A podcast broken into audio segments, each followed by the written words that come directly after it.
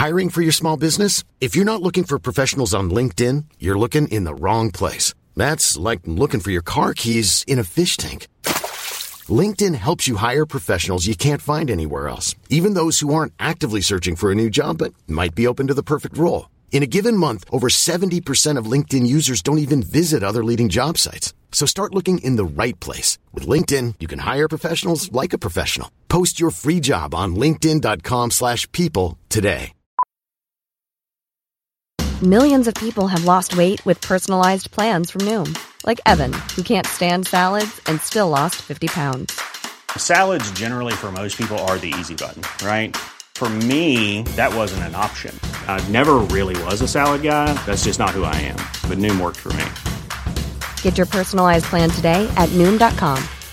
Real Noom user compensated to provide their story. In four weeks, the typical Noom user can expect to lose one to two pounds per week. Individual results may vary.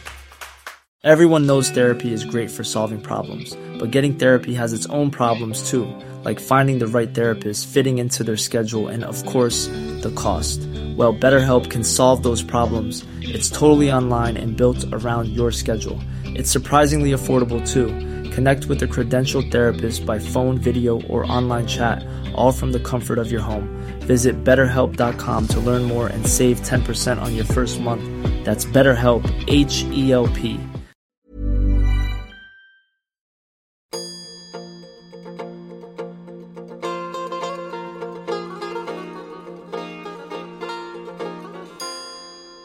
یادم نیست ایره گفتم یا نه ولی بری محکم کاری عیب نمی‌کنه با اجازه تا سی سالگی رو هم رد کرده بودم و برای اولین بار داشتم می‌رفتم یک کلاس زبان انگلیسی که معلمش انگلیسی زبان بود. یعنی قرار نبود مثلا آقای توکلی که خودش از آقای تفضلی انگلیسی رو یاد گرفته بود که او بنده خدا یک باری در اصفهان مثل که یک توریست دیده بود. قرار نبود ایشون به ما بگه که دونجروس درسته یا دنجریوس. و این خانم معلم ما آمریکایی بود و خب طبیعتا در خارج از ایران هم بود ضمن آمریکا هم نبود. ایشونو دیگه وارد کرده بودن به اون جایی که ما بودیم. ای بزرگوار یک بار تو کلاس از ما پرسید که کیا ایشیان هستن یعنی آسیایی هستن. یک عده‌ای دستمان رو بالا کردیم. دیگه معلم میدن دیگه وقتی بیکار میشن می‌خوان وقت کلاس رو بگذرونن از این سوالامو پرسن. یکی یکی پرسید که شما از کدوم کشورن یکی هندی او یکی ویتنامی اندونزی پاکستان چین. تا رسید به ما گفتم ایرانی هستم. خانم معلم ما گفت ولی ما پرسیدم که کیا ایشیان هستن یعنی آسیایی هستن. ما هم گفتم خب بله دیگه پس ایران کجایه؟ خب تو آسیایی دیگه ما هم ایشیان هستیم آسیاییه. ایشون گفت خب بله دیگه حالا یه جورایی تو قاره آسیاییه ولی شما میدل ایسترن هستین شما خاورمیانه‌ایین و ما تازه متوجه شدم که از این منظر بهش نگاه نکرده بودم. چون زمان خردونکی ها و جوونی های ما که اینستاگرام و اینا نبود دیگه ملت هی شعر درباره خاورمیانه از خودشو در کنن لایک بگیرن. ما پاک قافل رفته بودیم از اینکه یک مسئله یه بره خودش. یعنی ما شرق میانه هستیم و خب حتما وقتی ما شرق میانه هستیم یک شرق دور هم داریم و یک شرق نزدیک هم باید داشته باشیم که بعدا دون بله واقعا داریم. حالا واز ما خوبه دیگه میانشه مثلا از شما بپرسن کجاین بگین تو خانه مایم یا مثلا بگین تو شهر مایم. بعد ما بگیم خب شما در میانه خانه تا هستید در میانه شهر تا هستین یک چیز عجیب و غریبی نیست. اونایی که خاور دورن چی؟ مثلا فکر کن شما در یک کشوری هستی بهت بگن شما در کجایی؟ بگیم ما در خاور دورم یعنی ما در شرق دورم یعنی اصلا شما بگیم ما دورم. خب ببینن دیگه اینا قابل تحمل نیست و خصوصا وقتی که اروپایی‌ها بخن هومه خراسان رو اینجوری نامگذاری کنن. وقتی بخن از اوکیناوا تا آلاسکا مان رو بگن که این این دوره او وسط اون نزدیک اینا. و ما قبلا که یک بار به اینا رو داده بودیم که سفید رو تعیین کنم دیگه اینا گفتن دیگه ما سفیدیم او سیاه او زرد قهوه‌ای رنگینه. بعد هم ما ایرانی های آریایی که هم نژادمان هولوگرام داره هم خدایی از حق مگذاریم خیلی سفیدیم. یعنی سفید زیادی تو خود ما داریم. ما رو انداختن به وسط. حالا خیلی ها هم مثل ما تا گزارش به غرب نیفتاد دو قرینش نیفتاد که اصلا قضیه رنگی پوست نیست. یعنی اینطوری نیست که بگی این دختر خانم اسپانیاییه و رنگ پوستش کرم و متمایل به قهوه‌ای یا در واقع شیر قهوه‌ای نچندان متالیک البته موتور ساله. بله مثلا ماریا خانم از مالاگا. ایشون اگر سفیده خب الناز جان از اردبیل خود ما که بزنم به تخته سفید سفید. خب ایشون هم سفیده دیگه. شما سفید پوسته ایشون که خیلی سفید پوسته. میگن نخیر او فرق می‌کنه. حالا کاری به مرزبندی و تعریف شرق و شرق نزدیک و دور و میانه و اینا ندارم. دیگه این اورینتالیسم یا شرق شناسی چیه؟ یعنی شما فرض کنین که ما یک رشته یا دانشی داریم که قرار همه این شرق که مثلا از مصر تا ژاپن هست رو بشناسه یا بشناسونه اون هم در همه جوانب شرق. اینا چیزایی بود که اندیشمند فلسطینی آمریکایی ادوارد سعید به واداش یک کتابی درباره همین چیزایی که گفتم بنویسه به اسم اورینتالیسم که دیگه نگم بره تا این کتاب اورینتالیسم چه طوفانی بپاکه حالا البته من مطمئن نیستم که تنسته باشم توی چند دقیقه چکیده کاملی ره که او کتاب میگه خدمت داده باشم. ولی فکر می‌کنم اگر ایشون هم بود و پادکستر بود و می‌خواست در چند دقیقه جمع کنه ماجرا رو همینجوری می‌گفت حالا یک کمی ایور حالا امشب خوشبختانه همکار آقای سعید اینجا هست. اگر ما زیادی خلاصه کردم ایشون بره تا خوب جریان رو شرح میده و وا می‌کنه. اگرم که خودت از آلودگان به کتاب و کتابخانی هستن کتاب به همه زبانهای زنده و مرده دنیا ترجمه شده بگیرن بخوانن. اورینتالیسم یا شرقشناسی یا یک چیزی تو یک زبان دیگه در همین مایه ها نوشته ادوارد سعید انتشار در سال 1978 یک سال قبل انقلاب علیه غرب زدگی جنوب گرفته و خلاصه که جنس مال دوران علازرته که اصلا کتاب ها و شرح ها و همه چی چیز دیگه بود. فلسطینی آمریکایی بودن سعیدا ادوارد بودن اصلا اصلا مثل حالا نبود. دکتر حمید دباشی که مهمان امشب این شب چراغونه از جوانای قدیم اهوازه متولد 1330 روزنامه نگار جامعه شناس منتقد اجتماعی فیلمباز استاد حقوق دانشگاه کلمبیا. خب خلاصه اصلا یک چیزی واقعا ما یک چیزی میگم شما یک چیزی میشنوند. از همه مهمتر یک آدم باحال. مصداق کامل خفن با قول بچای امروز. کتابای ایشون هم که نام ببرم دیگه باز به مصداق بچهای امروز یه کرکو پری بره آدم نمونه. این آقای دباشی که با ادوارد سعید فقید روابط کاری و فکری و داشته خیلی با مسائل شرق شناسانه و استعمارگرایی و پسا استعمارگرایی و اینا مشکل داره. یعنی بخوام بگم اصلا ایشون با نگاه اروپا محور سفید مسیحی مشکل که نه اصلا دعوا داره. دیگه شما ببینید ادوارد سعید خوش مسیحی بود با نگاه مسیحی ها مشکل داد. ایشون که شیعه دوازده امامی حالا دقیقا نمی‌دونم ولی یک کتابی در همین مورد نوشته ایشون. و دیگه سر مسئله فلسطین و غزه که نگم بره تا. همین چند هفته پیش هم ایشون هابرماس رو بره ای که خوب موزه نگرفته بود در برابر جنایات اسرائیل در غزه شست گذاشت کنار. خلاصه که ای آقای دباشی یک نظریه پرداز و فعال اجتماعی و منتقد اجتماعی سیاسی تند و تیزیه که شاید بین فارسی زبانها او جوری که باید و شاید شناخته نرفته که خب ما هم حق داریم. هم بره چی؟ هم بره ای که آقای دباشی سالها ایران نبوده ای یک. و ایشون به فارسی کم نوشته ای دو. ولی عوضش ای آقای دباشی توی مجامع آکادمیک هومه دور خراسان یک یلیه بره خودش. لیو سعید تکت حمید اصلا ورد زبون پست کلونیالیست های ترجمهش هم به مشهدی بخوام بگم. یعنی میگن که سعید رول کن حمید رو بگیر. پست کلونیالیسم هم که یعنی پسا استعمارگرایی. حالا پسا استعمارگرایی اینا دیگه ولش دیگه خلاصه که میگن پهلوان حمید تا الان هفت اورینتالیسم کاری کرده 20 تاره خط انداخته و حتی شکم سه تاره سفره کرده فرستاده تمیز کنن باهاش بعد سفره ابوالفضل و ختم انعام بگیرن. حالا اینا دیگه بین خود ما بمانه. دانشگاه کلمبیا که هیچی خود کلمبیا میگن الان بگی. یه خیلی سلواخ حمید هفت نفر قش می‌کنن و ایشون دیگه واقعا جیزس یعنی هم به نیویورکی جیزس هم به اصفهانی جیزس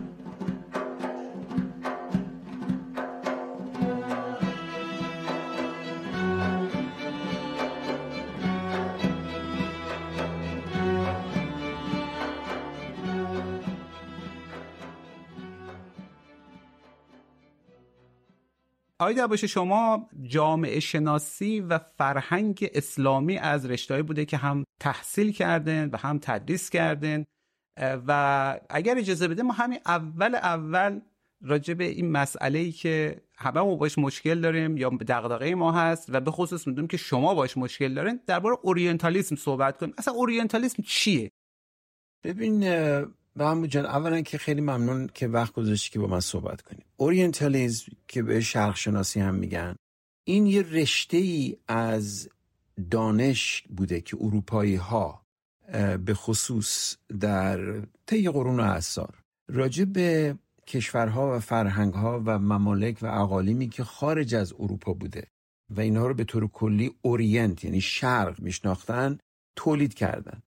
این تولید دانش راجع به شرق الان وقتی که ما میگیم ما شرق شناسی بیشتر منظورمون منعطف به کتاب معروفیه که همکار فقید من ادوارد سعید نوشت به اسم شرق شناسی و موضوعش در واقع شرق شناسی مثلا دویست سال گذشته که تو امان اندیشه و تو امان ایدئولوژیک استعمار بوده. منتها به معنی عامترش شرقشناسی ریشه هاش برمیگرده به عهد عتیق در یونان برمیگرده به قرون وسطای اروپا و در نتیجه ریشه های مختلفی داره و متعددی داره. ولی الان امروز که ما من و شما راجع به شرق شناسی صحبت می‌کنیم معمولا منظورمون معطوف به کتاب معروف ادوارد سعیده و اون معنیش این است که تولید نوعی از دانش در عرض 200 سال گذشته که در واقع تو امان ایدئولوژیک استعمار اروپایی در جهان به طور کلی بوده. چون معنی شرق فقط منظورش کشورهای عربی و کشور ایران و ترکیه و هند و اینا نیست. کل جهان در واقع اگر شما به کتاب معروف کانت Observations Concerning the Sublime and the Beautiful نگاه بکنین وقتی که امانوئل کانت میگه شرق تمام دنیا از در واقع غرب دریای مانش شما بگیرین دور کره زمین بیاین تا برسین به شرق رودخانه دانیوب. تمام اینجا شرقه و یه اشاراتی می‌کنه به شرق. ولی امروز در 2024 روز اول فوریه که ما میگیم شرق شناسی معمولا منظورمون به این کتاب معروف ادوارد سعیده که عرض کردم خدمت جام باشه ظاهرا این خود ترم هم یک معنایی داره. یعنی به جای ایست که بیان اورینت می‌ذارن شاید مثلا به هاندی کوربن و ایزوتسو اینا برگرده نه؟ که ترم عوض شده. یعنی شاید میشه گفت یک مقداری هم مثلا استشراقیه که مثلا سهروردی می‌گفت یا الان هم در زبان عربی هست. ببینین اون همونطور که عرض کردم معمولا وقتی که ما میگیم شرق شناسی منظورمون این کتابه. وگرنه اگه شما به آثار کربن نگاه کنید و آثار کربن هم همطور که می‌دونین مبتنی بر قرائت ایشون از آثار سهروردی و حتی قبل از سهروردی مبتنی بر آثار ابن سیناست او کربن معتقد بود که در رساله های تمثیلیش سلامان ابسال و غیره ابن سینا قائل به یه مقوله بود به اسم الحکمت المشرقیه. حکمه مشرقیه. اورینتال فلسفی و این مشرق منظور از مشرق بود که خراسان ابن سینا استفاده می‌کنه و بعدا سهروردی استفاده می‌کنه و بعدا شهر زوری استفاده می‌کنه. خراسان در واقع خراسان خراسان خود توه خراسانه اون منظور شرقه نه اینه که چیزی که اروپایی ها شرق میگن. حالا بین شارحین ابن سینا و سوروردی که یک طرفش کربن باشه طرف دیگهش دیمیتری گوتاسه. یه مورخ تراز اوله که اخیرا هم بازنشست شده در ییل. او با قرائت کربن از مقوله حکمت مشرقیه مخالفه و معتقده که این یه اشاره بوده که ابن سینا در اواخر عمرش کرده و بعدا هم نصیر توسی و غیر ذالک اینو برداشت کردن. ولی منجر به شک گیری یک مقوله به اسم حکمت مشرقی نشده. در حالی که کربن قائل بر, بر این است که این حکمت مشرقی شکل گرفته. و در کتاب معروفش که راجع به ابن سینا نوشته بار هم به فارسی هم ترجمه شده او این بحث حکمت مشرقی رو عنوان می‌کنه که در واقع نقاط مهمش عبارت از ابن سینا بعد رسائل فارسی سهروردی و شارحین سهروردی به بعد. ولی الان وقتی ما میگیم شرق شناسی بیشتر ادوارد سعید در نظرمونه تا کربن یا سهروردی یا ابن سینا.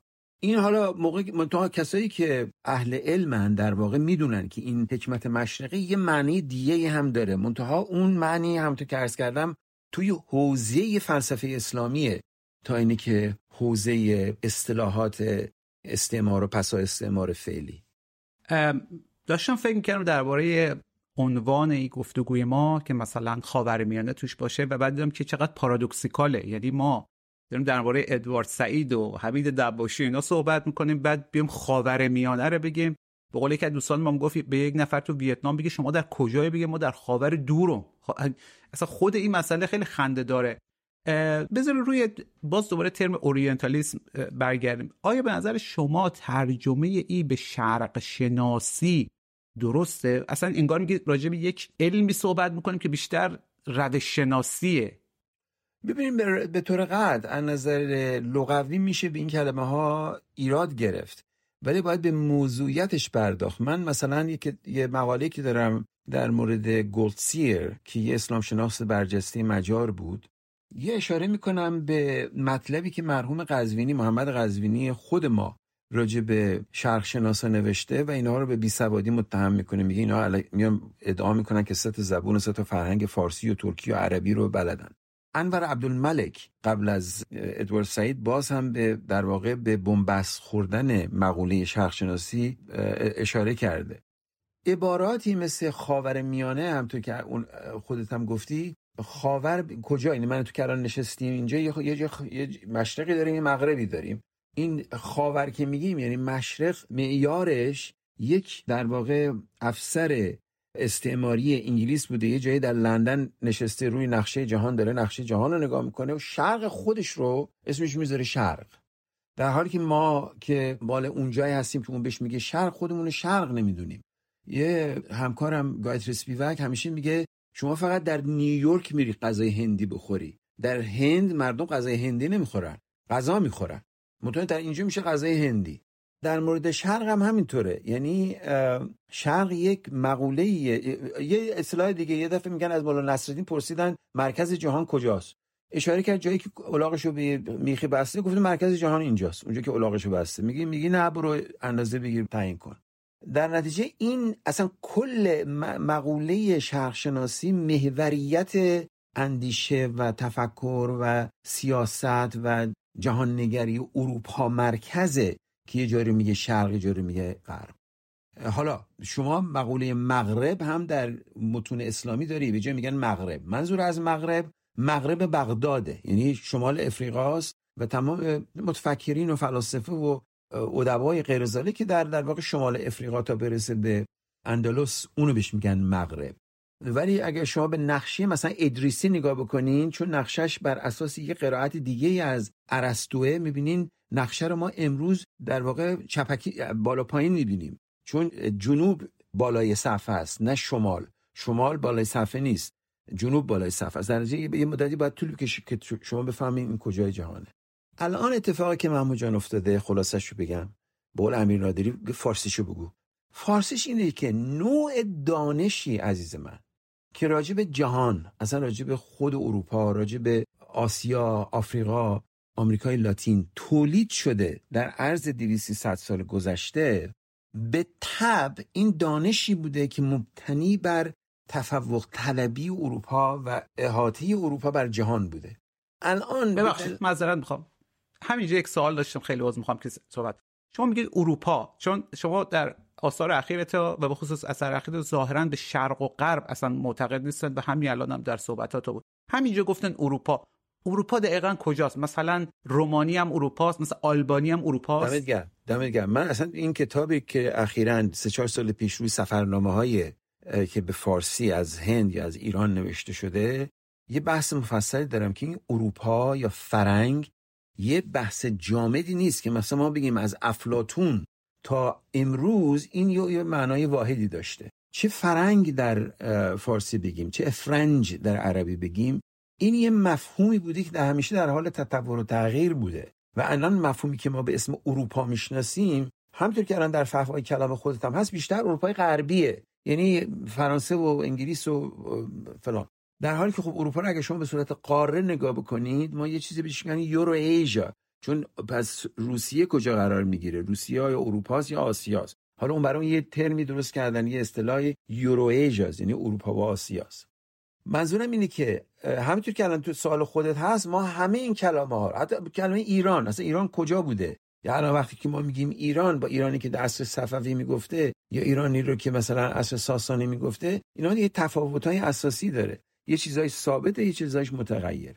ما الان در واقع نقدی رو که متوجه نوع دانشی رو که تولید شده و اون نوع دانش الان مورد نقده به اصطلاحات و کلمه ها هم تسری پیدا می‌کنه و کلمات هر کلمی رو شرق شرق کجاست از کجا شروع میشه غرب کجاست غرب از کجا شروع میشه. اینها رو حالا یه دی که مثل من بیکارن کاری دیگه که ندارم می‌کنه میرن سراغ این متون نگاه می‌کنن میگه آقا جون تو آقا موسیو امانوئل کانت تو وقتی که میگی شرق شرق کجاست؟ مثلا حالا مردمی که در این شرق واقع شدن اینا چه مشخصاتی رو دارن؟ آیا اینا می‌تونن قائل به به اصطلاح سوبژه بودن و دانشورزی داشته باشن یا نمی‌تونن؟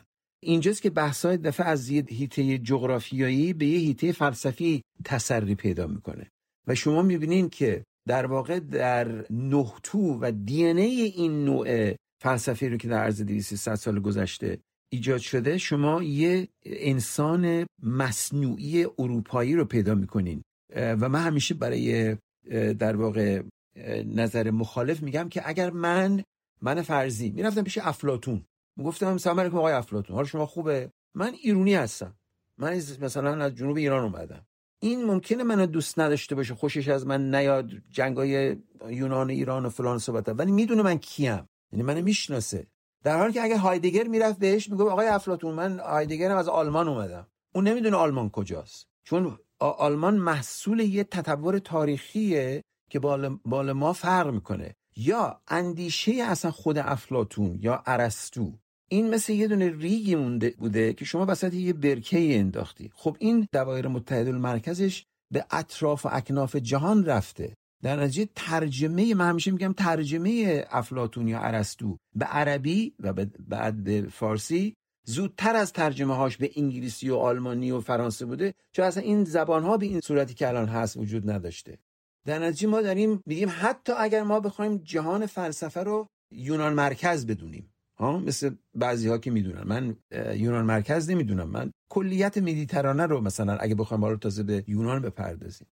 اون به اطراف رفته همه جا رفته. از جمله به چیزی که الان بهش میگن فلسفه اسلامی. فلسفه اسلامی که این معنای مشکلیه. چون ابن سینا رو که شما نگاه بکنید مسلمان بوده. حالا تو مسلمان زیاد چیزی هم نداشته. عرق زیاد هم میخورده. کار دیگه هم که می‌کرده. تو خودش توی اتوبیوگرافیش می‌کنه. ولی به هر حال مسلمان بوده دیگه. ها؟ ابن سینا. به قول چیزا رو پور سینا. به حال مادرش ایرونی بوده اسمش ستاره بوده باباش اسماعیلی بوده و فلسفه هم میفلسفیده. ولی شما یک مسلمون ایرونی رو بگیرین اهل افشنه که بیاد داره فلسفه میبافه نتیجهش فلسفه اسلامی نمیشه. کمان که شما نمی‌تونید بگین دریدا یه فلسفه کلیمی داره چون خانواده کلیمی میاد. یا هایدگر فلسفهش مسیحیه چون از یه خانواده مسیحی میاد. منظورم اینه که این لغت ها رو ما همه الان کار دیگه که نداریم. این لغت ها رو میشینیم. به قول مادرم جنوبی اصطلاحی داشتیم کلمجور این از کجا اومده این؟ جوریدن بله. آره کلمجور آیا دکتر دباشی شما همکار ادوارد سعید بودن و ادوارد سعید به قول که دوستان ما با یک کتابش یک رشته تحصیلی رو کلا بی اعتبار کرد و باعث شد یکی یکی بسته بشه. حالا فکر کنم به دانشگاه لندن هم بالاخره خواهد رسید. ولی شما از ادوارد سعید هم به نظر میاد بیشتر انتقاد داره نسبت به غرب و فلسفه غرب. اجازه بدین چند جمله از مقاله اخیر شما رو بخوام ترجمهش البته که خیلی دیگه عجیبه. شما نوشتین از کانت تا هگل و از لویناس تا ژیژک ما ابژه های قابل شناختی هستیم که مستشرقان اورینتالیست ها وظیفه رمزگشایی آنها را بر عهده دارند و کشتار ما لحظه ذهن فیلسوف اروپایی را به خود مشغول نمی کند اگر ترجمه درست باشه. به نظر میاد شما کلا با فلسفه اروپایی و حالا غربی اگر اسمش بذاریم مشکل داره نه؟ ببینین من اولا به نحوی محصول فلسفه هستم که بهش میگن فلسفه اروپایی. منتها خب به دلیل تولدم به دلیل زبونهایی که بلدم به دلیل علاقه فرهنگیم محصول فلسفه های دیگه هم هستم. و این نقد رو که شما می‌بینین من اخیرا به دلیل موازه هابرماس نوشتم در مورد غزه این ریشه هاش توی کتاب های پیشین منه. مثلا یه کتابی من دارم به اسم Can Non-Europeans Think. آیا غیر اروپایی می‌تونن فکر کنن؟ یه کتابشونه. یه کتابی که دارم به اسم Europe and Shadows اروپا و سایه هاش. بحثای در نتیجه من با کل این فلسفه اولا نوع تصوری ریست که از هگل اینا دارن که یه تصور در واقع به یه جهت میره. و این جهته عبارت از این است که فلسفه از یونان شروع میشه میاد حالا به دوره روم می‌رسه از به قرون وسطا میره بعد دوره رنسانس اتفاق میفته بعدم میشه فلسفه های معاصر. من اصلا از این مبتدا و خبر این حرکت به این ایراد دارم. یکی. دوم مبتنی بر قرائتیه که من از سه تا critique کانت دارم. کانت سه تا کتاب critique داره. critique of pure reason, critique of practical reason and judgment. که اینا به قرائتی که من از اینها دارم و نوشتم اولیش در واقع وضع یک سوبژه اروپایی به عنوان کسی که قائل به دانشه می‌تونه دانش بورزه. دومیش جهان رو قابل فهم می‌دونه. یعنی ما یه دونه عالم اروپایی داریم جهان هم جلوشه. من بحثم اینه که ما یعنی من و تو من حمید توی محمود ماها ایرونیا عربا ترکا هندیا آفریقایا ماها توی این سیستم نمی‌تونیم دانا باشیم. ما فقط چون اوبژیم ما فقط مورد دانش قرار می‌گیریم. نه نمی‌تونیم دانش بورزیم. اینم حرف من تنها نیست. حرف بسیاری از متفکرین معاصر ما هست. بهترین و مهمترین فیلسوفی که روی من تاثیر گذاشته روی این نوع فکر یک فیلسوف آرژانتینی که اخیرا هم فوت کرده انریکو دوسل که یک کتابی داره به اسم Liberation Philosophy فلسفه رهایی بخش. من علاوه بر اینکه افکارش رو باش آشنام کتاباشو خوندم خودم هم یه دفعه اصلا در بوینس آیرس باش ملاقات کردم. بحث انریکه دوسل این است که قبل از اینی که ما ego cogito اصطلاح اونو ego cogito من دانا من دانشورز من دانا به وجود بیاد ego conquiro داریم. من تسخیر کننده من فاتح. بوده که مبتنی بر اون من فاتح من پیروز من استعمارگر من دانا به وجود اومده. این حرف برای من خیلی حرف اساسی بود. حالا کسای دیگه هم هستن. مودیمبه از فیلسوف افریقایی هست. والتر مینیو یا مینیولو باز فیلسوف های متعددی هن که من با اینا در واقع محشورم. حرف من این است که ما دلیلی داره که مثلا لویناس میگه هیچی بغیر از یونان و بغیر از اورشلیم یعنی بغیر از Bible Hebrew Bible در واقع و فلسفه یونان وجود نداره. هرچی هست is dancing مثل رقص میمونه. توجه کردین؟ هیگل هم همه حرفای مشابهی رو داره. ژیژک الان در ایران خیلی معروف شده چون دقیق نمیخوننش. همین فقط با آرتیست بازیاش توجه می‌کنن. منظورم اینه که این کل این فلسفه خودش رو اروپا می‌دونه. قبل از اینی که به فروپاشی ساختارهای دانش خودش از قبل آن چیزی که بهش پست مدرنیزم میگن خود در ساختار اروپایی بهش پست مدرنیزم میگن. و در واقع این اساس مرکزیت عقل و metaphor پیشرفت مورد شک قرار گرفته فلاسفه متعدد این در واقع نوعی فروپاشی درونی implosion درونی کل این روایت فلسفه غربه. در حالی که در خارج از سیستم فلسفه غرب که یه سیستم خودکفاییه و درون خودش ساخته و پرداخته و حتی به ازمهلال خودش رسیده خارج از این سیستم یه جهان دیگه هست. یه متفکران دیگه هستن در آسیا در آفریقا در آمریکای لاتین که اینا اومدن کل این سیستم رو مثلا والتر مینیولو متفکر آرژانتینی کتابی داره The Dark Side of Enlightenment جهت به اصطلاح تاریک روشنگرایی. که این اومده میگه که وقتی که ما از روشنگری حرف می‌زنیم این روشنگری سایه‌ای داره و سایش بقیه جهانه. حالا متفکرین دیگه هست ام سزر هست فانون هست ادوارد سعید هست. به اصطلاح هیته این خیلی زیاده. این مادام که ما در ایران چون داریم فارسی حرف می‌زنیم مادام که در ایران ما هنوز به این اصالت اصر روشنگری اعتقاد داریم؟ و هر نقدی رو که متوجه اصر روشنگری میشه این در واقع به سنتگرایی تبدیل تبدیلش می‌کنه. این تبدیلش به سنتگرایی تحریفه. ما داشتیم متفکرین مثل مثل, مثل سید حسین نصر. سید حسین نصر خداوند عمرش رو طولانی کنه. این سید حسین نصر به اصلا به یه سنت ازلی اعتقاد داره. سوفیا پرنیس ولی این بحث رو باید از بحث نقد مستدل و در واقع مبتنی بر شواهد تاریخی که شما نه فقط ما که خارج از سیستم اروپا, اروپا مرکز هستیم خود اروپا مرکزی ها به خودشون دارن باید متو... یعنی نقد مدرنیته سنتگرایی نیست. یه سنتگرایی داریم که شما الان در ایران حاکمه ها؟ این آقای مرندی و اینا همه این افکار میدوزن می‌برن اونجا تبدیلش می‌کنن به توجیه ایدئولوژیک جمهوری اسلامی. یه موقع آقای سروش این کارو می‌کرده حالا این اسما رو میگم دیگه داریم حرف می‌زنیم. یه موقع آقای سروش ایدئولوژی جمهوری اسلامی بوده. حالا این آقای مرندیه. اینا در واقع نقد به اروپا مرکزی رو تحریفش می‌کنن تبدیلش می‌کنن به تمجید در واقع از سنتگرایی حاکم بر ایران. این در توی نسل جدید متفکرین جوان خیلی مهمه. بین این دوتا فاصله بذارن. یعنی شما می‌تونین یه ناقد مستدل و اصولی اصر روشنگری و اصلا مقوله روشنگری باشین ولی به دام از چاله اون چاه جمهوری اسلامی و سنتگرایی مصنوعی و اینا هم نیافتین خیلی ممنون. به قول قدیمی ها زیر دیپلم صحبت کنید چون ما خیلی متخصص نیستیم و ضمنا شب چراغون بیشتری برنامه عمومیه. ما خود ما عوام هستم برنامه ما عمومیه. ولی اجازه بدین به بحث داغ روزا برگردیم که با تمام صحبتهایی که قبلا کردیم هم مرتبط بحث اسرائیل و فلسطین و اتفاق غریبی که داره اونجا میفته. و شما که به خاطر اینکه هابرماس به قول خود شما اجازه باز از خودت بخوام. نازیسم هایدگری تا سهیونیسم هابرماسی. و شما میگن رنج دیگری در همه اینا در همه این فلسفه ها اهمیت اندکی داشته. اصلا اگر داشته حالا آخرش خودم گفتم.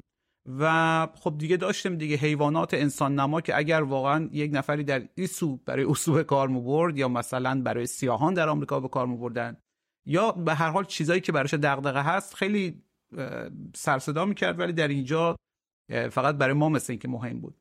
حالا شما چیزی که برای شما عجیبه و باعث واکنش تند شما شد این بود که هابرماس 94 ساله ای که به قول معروف آفتاب لبه بومه او هم بر خودش لازم دید که از این جنایت که داره در غزه اتفاق میفته حمایت کنه. حالا در قالب صحبت های دیگه.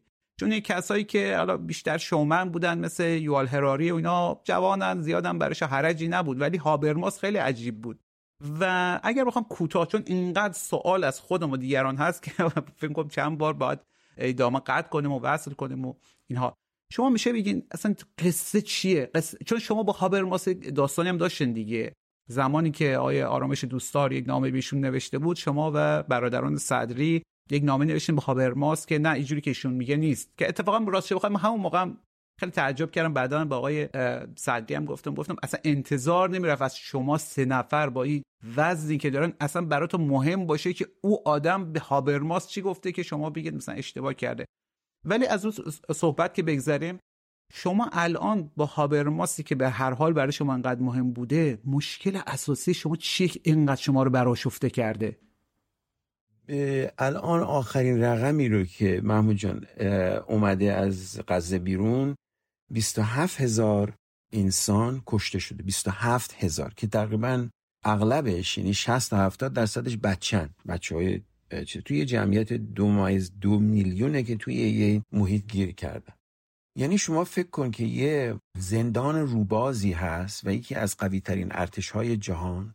روز و شب الان نزدیک چهار ماه چقدر داره از زمین و دریا و هوا اینا رو می‌زنه بمب می‌زنه. الان دیگه امروز عکس در اومده بود که اصلا بمب گذاری کردن تمام خونه ها رو نابود کردن.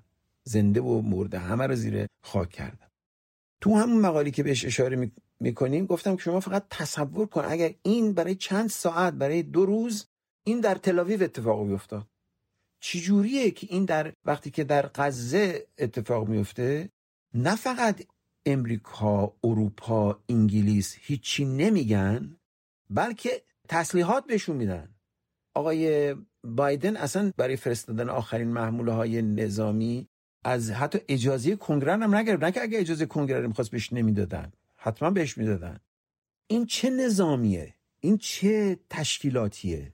که شما قوی ترین ارتش های جهان پیشرفته ترین سلاح های جهان همه اینا در اختیار این دولت استعماریه. اصلا مخلوق استعماره. بذاری حالا نه فقط برای اینکه از خودش دفاع بکنه مثل هر مردمی حق دارن خودش دفاع ولی که اصلا بره قلقم کنه نابود کنه اصلا از اون بالا تا پایین بزنه به قول خودشون می‌خواد بریزه تو دریا. خب. این یه بحث سیاسی داره یه, یه بخش سیاسی داره یه بخش نظامی داره. ولی حرف من اینه که این یه خواستگاه فلسفی هم داره. و ما به عنوان آدم هایی که اندیشمندن موظفیم که ببینیم آخه این چگونه میشه.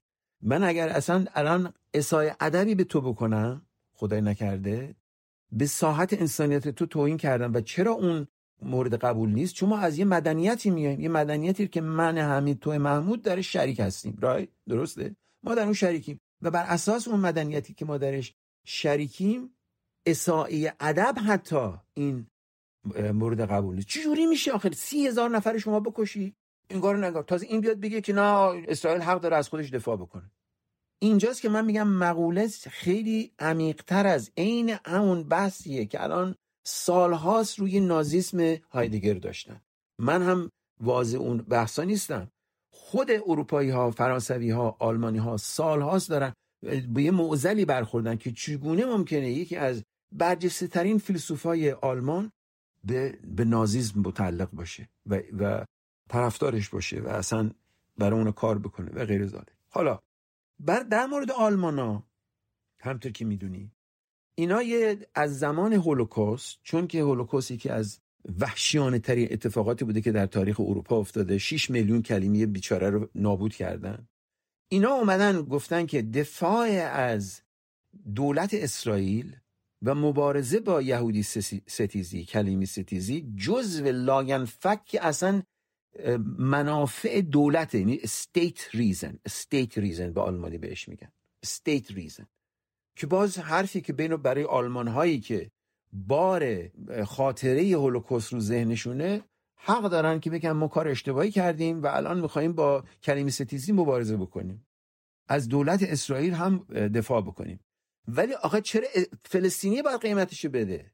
فلسطینی که نه سر پیاز بوده نه تای پیاز بوده اصلا به ارتباطی بهش با هولوکاست نداشته. یعنی یه قرارمداریه بین آلمان ها که یک بار قتل عام کردن در زمان هولوکاست و حالا برای اینکه اون هولوکاست اینکه رو بپوشونن به یه هولوکاست دیگه به یه قتل عام دیگه قائلا دارن طرفدارش میشن. اینکه آخه عذر بدتر از گناهه. ببخشید این حرفیه که بارها تکرار شده و تقریبا همه ما می‌دونه ولی نکته ای که هست شما به عنوان دکتر حمید دباشی شما ریشه ای رو در فلسفه اروپا می‌دونید در اندیشمندان اروپا و این خیلی تکان دهنده دقیقا. من دارم اینو عرض می‌کنم خدمت شما. مثلا نکته مقاله من اینه. که ما برای اینکه بفهمیم چگونه هابرماس چرا هابرماس 94 ساله مرد محترم فیلسوف معتبر انسان شایسته چگونه ممکنه یه همچین حرفی رو بزنه؟ ما نمی‌تونیم بهش فهاشی کنیم. باید بریم به ریشه فلسفیش فکر کنیم. یعنی یه چیزی در ذات فلسفه اینه. و این ذات فلسفه این یه دی از رفقا گفته بودن کاش که باشی بیشتر توضیح می‌داد. خب توضیح دادم برادر خواهر. سه کتاب قبل از این نوشتم هر چی که به عقل ناقصم رسیده گفتم. و بعد از اینم میگم بیشترم دارم میگم ما باید تمام کل فلسفه روشنگری رو که الان کفکیرش در خود اروپا به تاییدیک خورده خود متفکرین اروپایی شانتلموف مثلا. ها یه فیلسوف سیاسی معاصر بلژیکیه. یه مقوله داره که در اون مقوله در این کتاب بهش میگه اگونیستیک پلورالیسم اگونیستیک نمی‌دونم فارسیش چی میشه. این یکی از مخالفین فلسفی اول هابرماس در مقوله روشنگری شانتلموفه حالا اونایی که می‌شناسن شانتل موفکیه میفهم می‌بینن زیر لایه های شانتل موف رو توی حرف من می‌فهمن می‌بینن. منتها حالا من یه مقاله که 400 کلمه توی یه دونه چیزی نوشته شده نمی‌تونم همین رو در بیارم. در آوردم گفتم قبلا باز هم توی اون مقاله هم حتی اشاره کردم و بازم بیشتر باید گفت. یعنی حرف تو کاملا درسته. منتها گفتی حالا حواشی دیپلم دیپلم سابق دیپلم قدیمی دیپلم علمی. بابا خیلی بعدش خوب بود. دیپلم های من توی قلابیه این در از این بیشتر از این نمیشه. بازم میگه که آدینسمون از دست میدیم. شما آقا باید بریم ما مثلا الان میگیم که آقا جمهوری اسلامی یکی ایده آقا این اسلام ناب نیست. اسلام اصلی چیز دیگه است. نمیشه اینو من مگه من من یا تو می‌تونیم بریم پیش خامنه ای بگیم آقا شما این اسلام رو تعریف کردی. نمی‌تونیم بگیم. اون هم در اسلام ما اصلا نمی‌تونیم پیش ایشون بریم. حالا در در عالم مثال. چون من تصور کن از نیویورک پاشم برم تهران برم توی بیت فلان رهبری. بگم آقای خامنه ای شما اسلام یکم این هم داره. خب نمی‌تونیم که ما اینو بگیم. اونم اونم مسلمونه. اینم ریشش ریشه این در نوع فلسفه به خصوص 200 سال گذشته اروپاست که یک انحصاری رو گذاشته روی در واقع فلسفه یونان و از اون انحصار شروع کرده برای خودش یه تاریخی ساخته و الان در اون تاریخ در اون در واقع سیستم من ایرانی توی ایرانی اون عرب اصلا ما موضوعیت نداریم. ما در واقع ابژه ایم نه سوژه. سوژه نیستیم ما ابژه ایم. این ابژه نمی‌تونه حرف بزنه این این این حرف رو جیمز بالدوین این نویسنده برجسته امریکایی گفته گفته من به عنوان یه آدم سیاپوس اگر اصلا وایسم سر پا وایسم. از این ور اتاق برم اون ور اتاق. این حرف جیمز بالدوینه. جوری راه برم مثل اینکه حق منه از این ور اتاق برم اون ور اتاق. تمام نظام تمدن غرب فرو میپاشه. ما موضوعیت درش نداریم. و اینها از در واقع particularity یعنی چیز به خصوصی که مال اروپا بوده اینه یه چیز universal ساختن. موضوع الان شکستن اون universal ه منتها نه جای اون universal ی که اروپا ساخته. ما بیایم یه universal شرقی یا universal اسلامی یا universal بودایی درست کنیم. بلکه از ماهیت شکننده زندگی که الان ما داریم درش می‌کنیم که میشه درش ده ها هزار انسان رو کشت اگر شما در این شهری که من در زندگی هستم میگه آ آتش بس جون مادرت دیگه نزن بمب میگن تو یهودی ستیزی. تا خب فکر به کجا ما رسیدیم؟ یا هر کی تو اروپا صدها هزار آدم ریخته تو خیابون فقط میگه آتش بس ceasefire. به محضی که میگه آتش بس میگه تو یهودی ستیزی. حالا این تازه مشت نمونه خرواره. و یه مقاله قبلا هم نوشتم کاری رو که اسرائیل داره در فلسطین می‌کنه کاری بوده که بلژیک در کنگو کرده. فرانسه در الجزیره کرده. انگلیس در هند کرده. سر شما رو در نیاره شما معتقدی که باز بخوام به زیر دیپلم تبدیلش کنم که دوستان مثل خود متوجه بشن. شما فکر کنم دارن همون شرح و بست چیزی رو میگین که دوستان در اسرائیل شفاف گفتن دیگه. ما حیوانات انسان نماییم و آره یه جایی هم اشاره کردن که کاری که هیچ گفته یعنی ماها انسان نیستیم مثلا من من و تو انسان نیستیم. ما ما حیوانیم. حیوان انسان نماییم. و در نتیجه وقتی که انسانیت رو از ما بزدایند کشتن ما اصلا چیزی نیست. مگه الان صبح مثلا فرض کنید چی می‌دونم شما یه همبرگر بخوری یه حیوانی رو کشتی یه همبرگر بخوری. البته ما, ما گیاهخوار حالا چه چه, چه بهتر چه بهتر. آره ما اصلا موضوعیتی نداریم. حالا وقت ما از کجا میایم؟ یا فرق من و سعید که میگی فرق من و سعید رادیکال تره ببین من از یه معتقدم خودم. و ما از یه فرهنگ غنی میایم. یه فرهنگ غنی میایم که برای رومی اصلا بین سنگ و گیاه و انسان و فرشته همش در یه حالت تطوره. ما اونطوری فکر می‌کنیم. گیر گیر اینا افتادیم. شما البته یک اشاره جالبی هم کرده بودین که جالبه. ما در جای دیگه و از افراد دیگه که اصلا فلسفه هم نخواندن ولی تجربه زندگی در مثلا آفریقا رو داشتن شنیده بودم که میگن هیتلر فقط کاری که قرار بوده روی دیگران انجام بشه رو اشتباها روی سفید اروپایی یا یهودی اشکنازی انجام داده. آره اشتباه اشتباه دیگه نکرده. آره حرف همسزر آره اینا عصبانی هن که چرا هیتلر رو رو خودشون کرده. وگرنه آلمان ها ده ها قبل از این کاری رو که با کلیمی ها در اروپا کردن با سیاه های آفریقا در نامیبیا کردن. هنوزم که هنوز حاضر نیستن بپذیرن.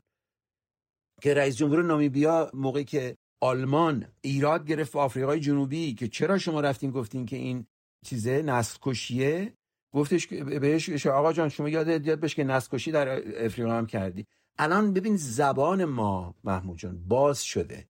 چون تاریخ رو بهتر می‌دونیم. تکنولوژی جوریه که تو می‌تونی الان راستی کجایی نشستی؟ الان کدوم شهری؟ اسلو. اسلو. تو اسلو نشستی؟ من نیویورک نشستم. حتی پنج سال پیش که همچی جور نمی‌تونستیم با هم دیگه حرف بزنیم. یا یه مقاله رو من می در یه وبسایتی در میاد یه دفعه فارسیش در میاد عربیش در میاد چیچیکش در میاد همه در میاد. یعنی یه نوع دیگه ای ما در تماس هستیم که او وجود نداشته. نامیبیا قتل عام وسیعی اینا کردن. بلژیک قتل عامی رو که در کنگو کرده هیچ وقت اینا راجع به جای دیگه مثلا کسی راجع حرف می‌زنن چون سیاه آدم نیست. این حرف من اینه. و این حرفی رو که من می‌زنم حالا دیگه نمی‌خوام سرت در بیارم. اگر کتاب ایمانوئل کانتو بیارم برات به رفقات بگو برو ترجمه انگلیسی هم هست. Observation concerning the sublime and the beautiful. یه بخشی داره اون آخرش. میگه آره یه افریقایی یه حرفی زد. دارم تقریبا برات تحت لفظی ترجمه می‌کنم. فلان آفریقایی یه حرفی زد که اتفاقا حرف معقولی به نظر میاد. ولی به طور قطع این حرف جفنگه. چون قائلش کسی که این حرف رو زده از فرق سرش تا نوک پاش سیاهه. این امانوئل کانت بابا این پدره. پدر بزرگ اصل روشنگریه. خب برو جون مادرت بخون دیگه. و اخلاق. برو بخون دیگه جان مادرت. این من دیگه و من تو نمی‌تونی من بگی من اسلامگرا هستم یا امریکا ستیز هستم. همه یه جفنگیاتی که میگن. آقا برو بگی از زبان خود ملا ملای این کار امانوئل کانته.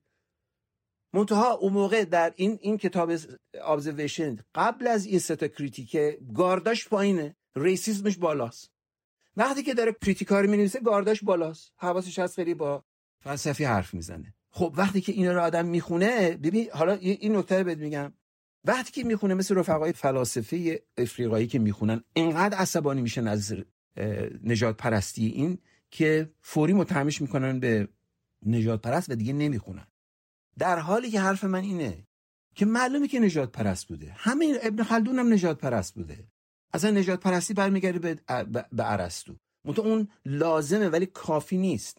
باید بدونی که چرا ایمانوئل کانت در چه سیستم فلسفی داره فکر می‌کنه که میگه بدون رو درواسی فلان کسی حرفی زد که شاید حرف معقولیه ولی به طور قد حرف جفنگیه چرا قائلش از نوک سر تا فرق سر تا نوک پای سیاهه.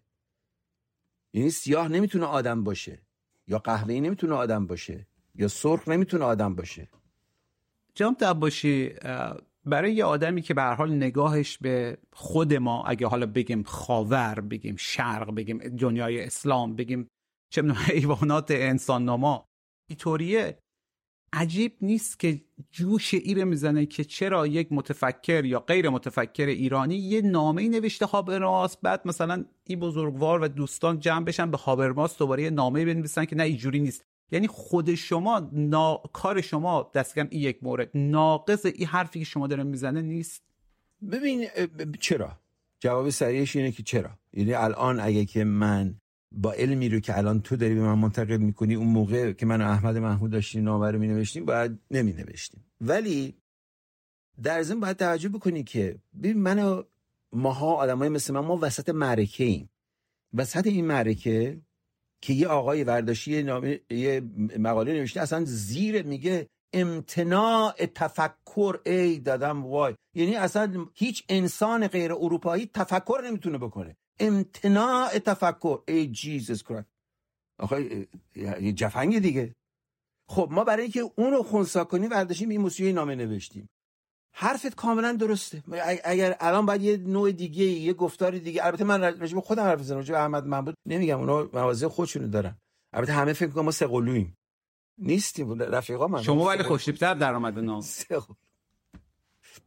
گوش میدی؟ آره حرف درسته. اونم ولی من حرف مثلا من یه موقعی یه حرفی ضد امپریالیسم می‌زنم ظاهرش میشه که مثلا من طرفدار جمهوری اسلامی ام یه یه چیزی ضد جمهوری اسلامی نیستم بس که من مخالف فلان. در نتیجه ما این وسط معرکه این برادر یک دست جام باده و یک دست زلف یار. گوش میدی؟ اگر شما وایسی این وسط و وایسی سالی مثلا هر پنج سالی کتاب بنویسی یا مثل رفیق آقای سروش خداوند عمر عزت چیز زیاد کنه میره میشه اینجا دیگه برای خودش تمام آتیچا رو به تئوری شل سفت کردن رو نوشت و رفت الان نشسته برای خودش مصنوی می‌خونه. متو ما وسط معرکه ایم. گوش میدی؟ منم دیگه آخه وسط معرکه یه دفعه یه چیزی میگه یکم اینوری زیاده. یه دفعه یه چیزی میگه یه دفعه اونوری کمه. منتها همیشه دارم میگم برادر این مقاله رو که من راجع به هابرماس نوشتم یا قبلش راجع به هرچی نوشتم والا به پیر به پیغمبر این مبتنی بر یه فکریه یه اندیشه ای که ما تو کتابمون نوشتیم. حالا جان مادرت برو بخون. به قول مرحوم کسروی میگه آخه این چیزی که میگی اینا میگه بروند خود را با افکار ما راست گردانند. حالا ما اینو نمیگیم ما ما منم این وسط این دعوا یه چیزی صبح ها میشم با تن لرزه بخواد نیویورک یه دونه ستونی از این یارو صهیونیستای نیویورک رو می‌خونم تن لرزه می‌گیرم. برای اینکه الان که در عرض این نیم ساعت 45 دقیقه که ما داریم با هم دیگه صحبت کنیم می‌بینید چند تا بچه فلسطینی کشته شده. چند تا مادر فلسطینی کشته شده. الان در خطر اینا قحطیه در خطر طاعونه در خطر وباس. در خطر نیست قربان وسطشه دیگه. وسطشه. وسط این چیزه. خب در نتیجه مثل اون موقع که یه مقاله که راجع به مادمازل آذر نفیسی نوشته بودم اون موقع ما میترسیدیم. یعنی من که حمیدم من میترسیدم که الان بم سر ایران میندازن. چون دیگه آها مادمازل آذر نفیسی بزنین پس. یک مقداری موضوع به قول خارجی ها میگن موضوع رو سکسیش کنیم ما یک زمانی مثل شما که الان گفتین جیزس کرایست ناگهانی ما هم یک زمانی گفتم آقا بیا مثلا این سوژه رو سک... تیتر سکسیش کنیم بعد گفتن شما جنسیت زده یا شما پورنوگرافی فکر می‌کنید حالا بیاین تیتر یکم سکسیش کنیم و در مورد خانم نفیسی. برای که یکم حال هوام عوض بشه خدمت رو بگم که ما خیلی یک زمانی از شما خیلی خیلی عذر بخوام خیلی ببخش بدم میامد چون یه مطلبی از شما خوانده بودم که در واقع شما ننوشته بودین برای خبرگزاری فارس ولی خبرگزاری فارس دروش نقل کرده بود که بله حمله حمید دباشی به آذر نفیسی گفتش فلان و بهمان خب ما جوانتر و جاهلتر حتی از الانی که هستم بودم و خیلی موضوع منفی شده بود. و لولیتا خانی در تهران رو هم گرفتم خانم و چقدر لذت بردم. خب ایشون قلمش واقعا خوبه. و بعدها بیدار شدم. انگار میگه یک ضربه بهم خورد که آقای اصلا سناریوه اصلا کل کاره عجیبه. از جمله که اصلا خانم نفیسی که بعدا شاهکارهای دیگه هم خلق کردن اصلا چرا اونا رو که مورد توجه قرار ندادی؟ اونام در همین سطح بود. به هر حال ماجرایی بود. ولی اینجا دوست دارم از خود شما بپرسم که چرا برای شما ماجرای کتاب لولیتا خانی در تهران و هواشی که داشت و شاید هواشیش بیشتر اینقدر مهم بود و شما رو نگران کرده بود. ببینید اولا که اینی که تو ترجمه فارسی ترجمه که چه ارز کنم؟ مقاله الان همین مقاله هابرماس ورداشتن یه, یه خانم ترجمه خیلی مستدل خوبی کرده در اقتصاد سیاسی. ممنونم دستشون در نکنه. ولی در ایران ورداشتن یه کارایی رو کردن. آقا ما به انگلیسی خواندم. ما به انگلیسی خواندم. دمت گرم. نه فارسی هم که خوندن. فارسی فارسی که یه خانم ایرانی ترجمه کرده خیلی هم ترجمه خوبی کرده. دستش هم در نکنه تو نقد سیاسی در اومده. ولی در ایران هم یه ترجمه خودشونی کردن. اینه که محمود جان میگی که اول خوندی و بعد اومده گفت این موسیقی چرا همچی میگه و این حرفا. ببین دلیلش این تشتت و از هم گسیختگیه که در فرهنگ روشن روشنفکری ما پیش اومده. تا یه مثلا 40 50 سال گذشته. یه کسی مثلا فرض کن مثل آقای سروش یا آقای کدیور یا آقای گنجی رفقای محترم اینا فی اینا در فارسی فرهزاده. اینا یه کلمه که میگن مردم می‌فهمن منظورشون چیه. فیش و فرهزاد شد. مال من نشده عزیزم. برای اغلب کار من انگلیسی بوده. اکثر ایرانی اصلا من نمی‌شناسن. اونم که محدودی هم که من می‌شناسن یه جست و گریخته به خصوص چیزای در واقع روزنامه نگاری من خوندن نه کتابای چیزی چون من ممنوع قلمم اصلا چاپ نمی‌کنن در ایران. ولی من هیچ خصومت شخصی نه تنها با آذر نفیسی نداشتم درست عکس ما با رفاقت شروع شد. ایشون تازه اومده بود از ایران به امریکا. من با کمال میل اشتیاق دعوتش کردم به کلمبیا سمینار گذاشتم رئیسش بشه. هر هر کاری که دست من برمیومد یک نامه در منقبت آذر نفیسی من نوشتم پنج صفحه موقعی که داشت برای تقاضای گرین کارت می‌کرد. با کمال میل برای خیلی ها کردم از جمله برای اون. کار مهمی هم نیست. یادم میاد کتاب اولم رو سینما ایران داشت در میومد و چون نوع ویزایی رو که خانم نفیسی اپلای کرده بود چیزیش این بود که ایشون خانم برجسته و باید بهش زودتر ویزا بدن. من یه پاراگرافی رو عمدن توی اون مقدمه کتاب سینما نوشتم راجع اهمیت آذر نفیسی. که اینا رو بدن به چیز چیز بگیرن. و اون موقع هم که اومد به نیویورک از واشنگتن برای ملاقات با ادیتورش و این حرفا ما هم دیگر می‌دیدیم بیرون رفتیم غذا میخوردیم بحث می‌کردیم. این کتابی که در اومد دیدم کتاب رو برای من نفرستاد. گفتم بابا چرا نفرستاد؟ لابد مثلا سرش شلوغه. بالاخره خودم رفتم کتاب رو خریدم و شروع کردم خوندن و هینا و اینا. دیدم ای داد و بیداد این چیا داره میگه؟ حالا من تازه از جزئیات اینی که اینا همه ساختگیه مرحوم رضا براهنی خداش بیامرزه. این وقتی این مقاله من توی الاهرام در اومد یه ایمیلی به من زد خدایا شاید 5000 کلمه است. سیر تا پیاز دروغایی رو که این این خانم گفته توی این چیز که من اصلا از خبر نداشتم. رضا براهنی برای من تعریف کرد. و که وقتی که فوت کرد رضا براهنی یه مدتی چیز بودم که بلکه نامه رو منتشر کنم دیدم درست نیست. اون هم اون فوت کرده و هم اصلا موضوعیت دیگه نداره. ولی نامه تاریخی یه جوری باید توی آرشیو رضا براهنی بمونه. برگردیم به سا... منظورم اینه که من هیچ خصومت شخصی من اصلا با هیچ کی ندارم. چه برسه با این خانم که اصلا ما یه سابقه رفاقت داشتیم. اون موقع ترس ما تو اگر تاریخ اینو نگاه کنی یعنی از اتفاقات 11 سپتامبر و حمله به افغانستان و حمله به ایران که چیز کنی اصطلاح این نیوکانا در امریکا این بود که افغانستان و عراق که همه می‌تونن برن. مرد اونی که بره به ایران.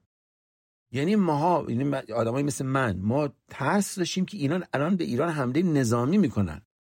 این حمله ترس از حمله نظامی به ایران یعنی فکر کن داره دو دقیقه فکر کن که مثلا تهران بشه غزه مثلا اینطوری. ما از این ترسیم. نه اینه که جمهوری اسلامی به درک بیفته. من همون موقع می‌گفتم تو یه دکمه رو به من نشون بده که من این دکمه رو بزنم تمام رژیم جمهوری اسلامی ساقط بشه. من با کمال میل می‌زنم. ولی همچین دکمه ای نیست. جنگ و خانمان براندازی و بم انداختن خب اونایی که ایران بودن بین 80 و 88 جنگ زمان جنگ رو تجربه کردن دیگه. ما از اون جنگه میترسیدیم. در نتیجه این حولی رو که توی این مقاله می‌بینی حالا بحثای نظریش و غیر ذالک بمانه حول ناشی از یه ترس حمله نظامی به ایرانه. برای اینکه اون موقع این کتاب رو صدها و هزارها جلد این کتاب رو پول وولفویتس که ازش تش... چیز می‌کنه پول وولفویتس neocon اینا میخریدن و میفروختن به کشورهای اسلامی و فلان صحبت برای که تصور اصلا راجع به ایران و اسلام و اینا تغییر بدن. و این مادمازلم این وسط وایساده بود. منظورم اینه که ماها باز مثل نامه هابر ماسن میگی که من احمد محمود نوشتیم. الان مگر قرار بود بنویسم شاید آرامتر می نوشتم ولی همطور که عرض کردم ماها وسط یه معرکه ایم این معرکه همیشه ترس تو از آدمهایی از انسانهایی که دارن جان میدن. و این تصور اینه که کاری که با افغانستان شد یا کاری که با عراق شد تو ایران هم بکنن. من البته برای عراقش هم وسط خیابون رفتم نعره زدم. برای افغانستانش هم رفتم نعره زدم. ولی خب بالاخره من الفت نزدیکتری. من وقتی ایران فکر می‌کنم به محمود دولت آبادی فکر می‌کنم. به وقتی به ایران فکر می‌کنم به قبر هوشنگ گلشیری فکر می‌کنم. به مقبره عباس کیارستمی فکر می‌کنم. ایران برای من چیزی انتظایی نیست. جایی که خانواده من پدر من اونجاست مادرم اونجاست رفقام اونجاست عزیزانم اونجاست. زبان مادری به حال یه ما یه الفت هر چی جهان فلان باشیم یه الفت دیگه به کشور خودمون داریم. این که میگی این انیمیشنش که این چیزش انیمسی که درش هست مال مال اونه. ولی باز اگر الان می نوشتم شاید آرامتر می نوشتم فکر کنم گفته انیمیشن تو ذهن تا پرسپولیس هم بود دیگه. حالا بگذریم از بحث چون می‌دونم چجوریه ولی برای خود خیلی جالب بود که دفعه دوم که اتفاقا حرفای شما هم که یه مقاله بود فقط گوشه ذهنم بود برگشت دیدم وای چه حرفم شما نزده بودم فکر کنم خودم کشف کردم. مثلا چیدمان یه بهایی هست یه دختری هست که ویکی کتک زده یک زنی که اینطوریه و بعد همه اینا. بعد جالب خود لولیتا اصلا یه جوری در موردشون لولیتا نوشته که ایشون انگار مثلا چون انقلاب شده لولیتا ممنوع شده. حالا نمی‌خوام موضوع دوباره تکرار بکنم. بیشتر یه بخشش که من آزار می‌داد به اصطلاح تحریف و تحقیر اصلا صحنه ادبی و خلاقیت و شعر و ادب خود فارسی ماست. مثل که ما همینجور نشستیم اینجا تو این بره لولیتا بخونه یا نخونه. نه یه لولیتا خوندن صرف لولیتا خوندن. یعنی اینی که یه, یه بخشیش از این در واقع تحقیر و بیاعتنایی به صحنه ادبی و خلاقیت و شعر و سینما و فکر و اندیشه خود ما توی چیز بوده. همون بهبوهه موقع که ایشون داشته لولیتا میخونده. موضوع عوض بله بله.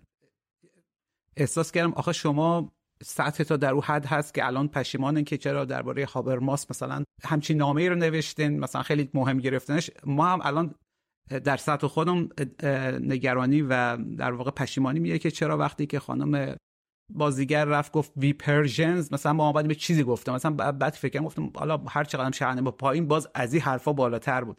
ولی نکته جالبش ایه که در دو سطح کاملا متفاوت انگار حرف ما یک چیزیه که کسی درباره ما ایرانیا صحبت نکنه. کسی درباره خودش صحبت بکنه. کسی جمع نبنده. به خصوص حالا چه می‌خواد بره یه جایی بشکن و بالا بنداز بندازه در جایی که حالا پروتکلیه که انجام ندن. چه کسی می‌خواد بره بگه امتناع تفکر نزد اسلام یا نزد دین فلان یا ایرانیا شما خیلی جالبه. کارهایی که شما کردن خیلی جسورانه. از جمله در یکی از مقالات تا که یک تنز خیلی خوبی هم داشت خواندم که شما گفته بودن در زمانی که سلمان رشدی بسیار بسیار تحت فشار بود و خطر داشت هر نوع حتی تماسیش ادوارد سعید و شما یا شاید ایشون دستیاری شما میارن سلمان رشدی در نیویورک و شاید دانشگاه کلمبیا بود و بحث می‌کنن بهش مجال صحبت میدن و عجیبتر در مورد خود شمایی بود که شما گفتین که نه فقط با این کتاب مخالفتی نداشتین بلکه حتی در کلاس ها تا به دانشجوها توصیه می‌کنی که آیات شیطانی رو بخونه خیلی برام جالب بود. به خاطری که شما اعتقاد داشتین که برای اولین بار اسطوره ها و افسانه ها و حال هر چی که اسمش بذاریم اسلامی آمده در ادبیات. شما بعد مشکل تا با سلمان رشدی چیه الان؟ ببین باز این مشکلم با چی؟ مشکل نه نه منظور قاعدتا شخصی که نه آره نه شخصی آقا زیر دیپلم ولی دیگه اقد می‌فهمم آقا در باشی که مشکل شما شخصی نیست. بالای پنجم ابتدایی من عین عین داستانی که از آذر نفیسی برای تعریف کردم عین این داستان راجب سلمان رشدی این کتاب اولش رو که من خوندم به اسم شرم. شیفته نثر این شیفته تفکرش شدم. Jaguar اون کتابی که راجب آمریکای لاتین نوشته بود. Midnight Children یعنی بچه های چیز بچه های نیمه شب که من حتی الان من پارسال خاطرات کودکیم رو نوشتم و چاپ کردم Cambridge University Press توی نوشتن خاطرات کودکی خودم اشاره مفصلی می‌کنم با قدردانی به کتاب بچه های نیمه شب سلمان رشدی. یکی شاید مهمترین کتابش باشه. تا موقعی که آیا, آیا شیطانی در بیاد. حتی موقعی که آیا شیطانی من آیا شیطانی حتی از منتظر نشدم چاپ این امریکاش بیاد. از دوستان فامیلم خواهش کردم انگلیس برام فرستادن. و خوندم و تعریف کردم و می نوشتم و می گفتم و موقعی که ادوارد سعید خداش بیان او دعوت کرده از سلمان رشدی. منتها یه جلسه خصوصی بود چون میترسیدن زیاد تبلیغش کنن. یه دی رفتن از جمله من.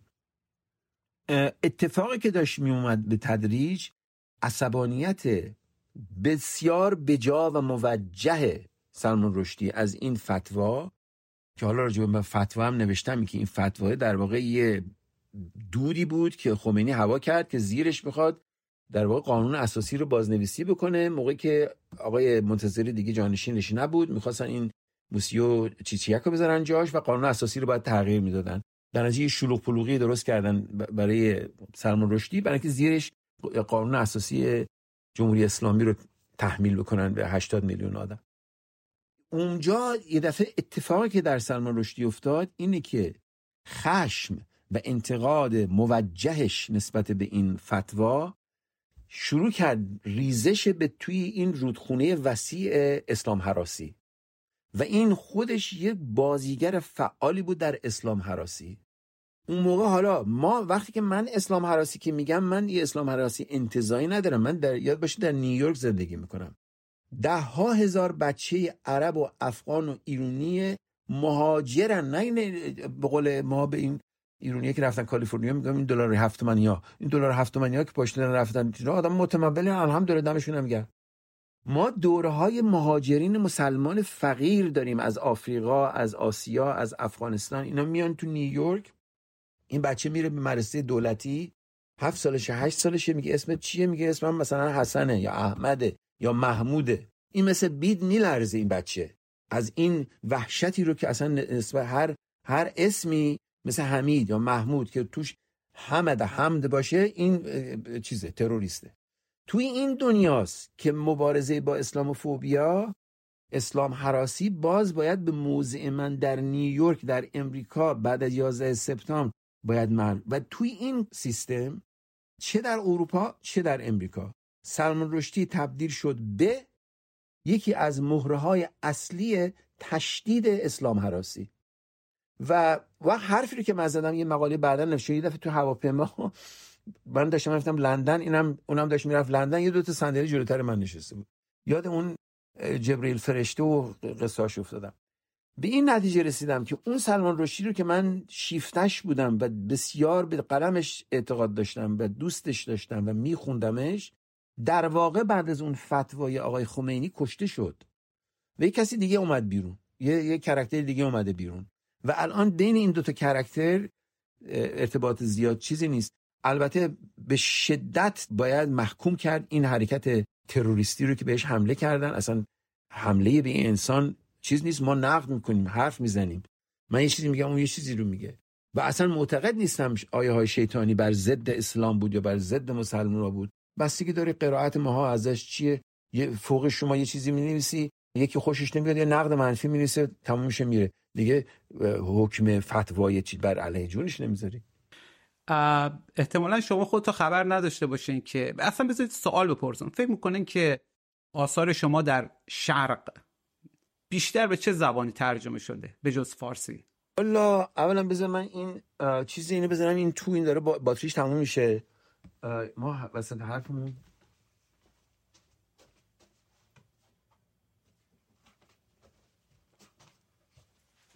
بذاریم ما رو این دری هست اینجا این نورش تو اعصاب ماست. چرا. آقا این خانه ما اینقدر کوچیک جناب دباشی که جا برای مصاحبه نداریم. یعنی آها خب. یه غربی ها با ما مشکل دارن. به خدا. ولی چه اشکالی داشته 100 مترم خانه به ما می‌دادن. از سر ما زیادی. ببین این ب- مثل این چیزا هستن. اینا که تو ایرانن تا حرف می‌زنن میگه اگه بده پاشو بیا. چشم حتما فقط این منطق رو تا حالا به ذهن ما نرسیده بود که اگه ولی جدی حالا آقای دباشی چجوری میشه به پاسخ داد؟ چون در ایران یک نفری که حالا به هر حال روشن فکرم اصلا نمی‌خوام اسم ایشون رو بیارم چون ایشون شخصا با ما مشکل داره. ایشون نوشته بود که خب همه حرفای ادوارد سعید درست. ادوارد سعید تو آمریکا چی کار می‌کرد؟ چرا نمی‌رفت مثلا حالا اگر فلسطین هم نمیشه یه جای شرقی زندگی بکنه؟ احتمالا ایشون می‌گفت نقل دارم میگم خب احتمالا ادوارد سعید می‌گفت که امنیت نداره مثلا بره در سوریه ای حرفا رو بزنه. شما جواب تو چیه چرا چرا شما؟ چرا ادوارد سعید؟ چرا خیلی دیگه چرا ما ما برای از طرف ما هم جواب بدیم. ما در قلب بدیم. امپراتوری زندگی می‌کنیم. ما در قلب قلب امپراتوری زندگی می‌کنیم ها؟ حرف زدن ما حرف زدن یک کسی که در قلب یه امپراتوری زندگی می‌کنه نسبت به اون امپراتوری نقد داره و حرفش رو به سراحت با پذیرش لطمه به نامش به ال- الان 35 سال من تو کلمبیا هم 35 سال یه عده می‌خوام من از کلمبیا بیرون کنم. موندیم سر کارمون برای اینکه هیچ جاه طلبی رئیس چی بشم دین کجا بشم ندارم. بودن سعید در اینجا یک کسی میگفتش که به من مثلا go back where you came from برو از همون که اومدی. گفتم من در هزار به فرنگی در جون 51 به دنیا آمدم دو سالم بوده شما کودتا کردین در کشور من. در نتیجه من موجود کودتای شما من با کودتای شما به دنیا آمدم در نتیجه برگشتم به اونجایی که کودتا کودتا کرده. من برگشتم. من, من اونجا نیستم. بودن من در امریکا هیچ چیزی نداره منافاتی نداره. از عرب و عجم و انریک دوسل اینجا زندگی می‌کنه. من فانون وقتی می‌خواست مال مال جیب کنه اومد اینجا. اینجا قلب امپراتوریه. بقیه در هواشی این امپراتوری. به طور قطع من اگر ایران بودم میفرستم اوین. الان بهترین چیزای ما اوینه. هر حرفی رو که من راجع فلسطین می‌زنم اونا خیلی خوششون میاد ولی عین همون حرف راجع به جمهوری اسلامی بزنم خوششون نمیاد. مهمم نیست. مگه من اینجا آرامش دارم که اونجا آرامش داشته باشم؟ خب یک نفر نمی‌تونه انتقاد رو بکنه که همون بالاخره غرب محصول اندیشه غربم هست دیگه. یعنی جوری که نبوده بگیم ما یک تکنولوژی کاملا جدا از اندیشش آیا این غربی که شما میگین که اصلا کلا با ما مشکل داره؟ اگر درست نقل بکنم ما رو حیوانات انسان نما می‌بینه. اصلا کشته شدن ما براش اهمیتی نداره. به هر حال همین فلسفه غرب در مجموع همین کانت همین دکارت حالا خیلی ریستر و اینها این امپراتوری رو تشکیل دادن دیگه. چجوری میشه ایره از اویی که جدا کرد؟ نه اون فرهنگ قاهره اون فرهنگ قالبه. تمام فرهنگ نیست. الان بیشترین نقدهایی رو که به کلیت این نظام وارده و وارد میشه با اقلیت های فکریه با متفکرین که تو همین کشور زندگی می‌کنن. منتها این اقلیتی که در امریکا زندگی می‌کنه با اون کسی که در آمریکای لاتین زندگی می‌کنن با اونی که در آسیا در آفریقا زندگی می‌کنه ما یه در واقع یه ساحت مستقلی یه رپابلیک یه جمهور مستقلی داریم که همه به اون متعلقیم. هیچ جا هم جامون نیست. یعنی ما همونقدر در امریکا جامون نیست که در ایران جامون نیست در اروپا جامون نیست. منتها در امریکا ما چیکار می‌کنیم؟ ما در قلب یه امپراتوری داریم زندگی می‌کنیم. اون بخش های از فلسفه به اصطلاح غالب بر این فرهنگ ها تنها فرهنگ غالب اونه ولی فرهنگ های دیگه هست که تحت تاثیر اینه. الان نیویورک تایمز یه مقاله می‌رسه من بعدم میاد فرداش یه مقاله می‌رسه بر علیهش. منتها من هم محصول این فرهنگم. من هم محصول این کشورم. یعنی الان من هفتاد و دو سالمه. نزدیک 50 سالش من امریکا زندگی کردم. نمی‌دونم چون فارسی من ندارم فارسی من یه دفعه چیز آقای موسیو اخلمباف توی اروپا من گفت تو فارسی چقدر خوبه. گفتم اتفاقا فارسی تو هم بد نیست. بیشترش این ور شکل گرفته شخصیت فکری من این ور شکل گرفته. منتها حالا ما با سماجت ما همچنان چسبیدم به نه که چسبیدم به, به عمد طبیعی به, به فرهنگ خودم.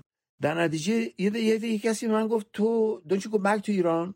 گفتم نه ایران comes back to me. یعنی ما همیشه یه در واقع اینه که من خارج از ایرانم یه نوع دیگه تفکری راجع به ایران هست. مگر حالا من خودم با بزرگان مقایسه نمی کنم مگه سهروردی ایران زندگی می‌کرد؟ سهروردی بیشتری کاراشو تو سوریه نوشت. و غیر ذالک منظورم که این تناقضی درش نیست. من در ایرانم بودم نمیخواستنم در امریکا هم هستم نیروهای قالب نمی‌خوانم متها کسایی هستن که به حرفم گوش میدن کتابامو چاپ می‌کنن ها مقالهامو چاپ می‌کنن. حرف مخمل باف شد خیلی برام جالب بود که یه انسانی با حوزه کاری شما گفتم واقعا وقتی بخواستم معرفی کنم شما نمیستم میگم مثلا یادداشت نویس روزنامه نگار استاد دانشگاه نویسنده کتاب و خیلی کارهای دیگه. شما مثلا در مورد شاهنامه کار کردین شما در مورد اسلام که خیلی کار کردین ولی جالبه. گفتگو با مخمل ماف این وسط چیکار می‌کنه؟ خیلی برام جالبه. ها ها سوال کنایی یا انتقادی نیست. ببین وقتی که سینما ایران خیلی مهم شد مخمل باف کیارستمی فلان من آدم فضولی هم یه دفعه کنجکاف شدم به این سینما که این چیه؟ من البته نسل قبلش و بیزایی و نادری و اینا رو گلستان و تقوایی اینا رو همه رو خوب بونه بزرگ شدم. مدو یه اتفاقی افتاد بعد از انقلاب و بعد از جنگ با این نسل مخمل باف اینا که برای من قامز بود. نمی‌دونم درست نمیفهمیدم چیه. می‌خواستم بفهممش. در نتیجه پا شدم شارکولا کردم مثلا رفتم لوکارنو که مخمل بافو ببینم. بعد از اونجا سال بعد شارکولا کردم رفتم ایران که اصلا ایران مدتی با مخمل باف و کیارستمی و همه ببینم چیزشون چیه. منجر به این شد که یه کتاب منم خب من نویسندم دیگه کار دیگه نمی‌تونم بکنم. می نویسم هر چیزی به عقل ناقصم برسه می نویسم یه کتاب رو مخمل باف نوشتم. بعد نشستیم مقداری صحبت کردیم. یه ناشر هندی بود که به این گفتگوها و مخمل باف علاقه داشت اون گفتگوهای منو با مخمل گرفت مخمل باف گرفت چاپ کرد. متا تدریج با امیر خیلی م... امیر نادری که در نیویورک زندگی می‌کرد الان دیگه نمی‌کنه لس آنجلس و ژاپن خیلی نزدیک شدم و مشهور شدم و رو سینمای اون کار می‌کردم. اینطوری نمی‌دونم دلیل دیگه نمی‌تونم توضیح بدم.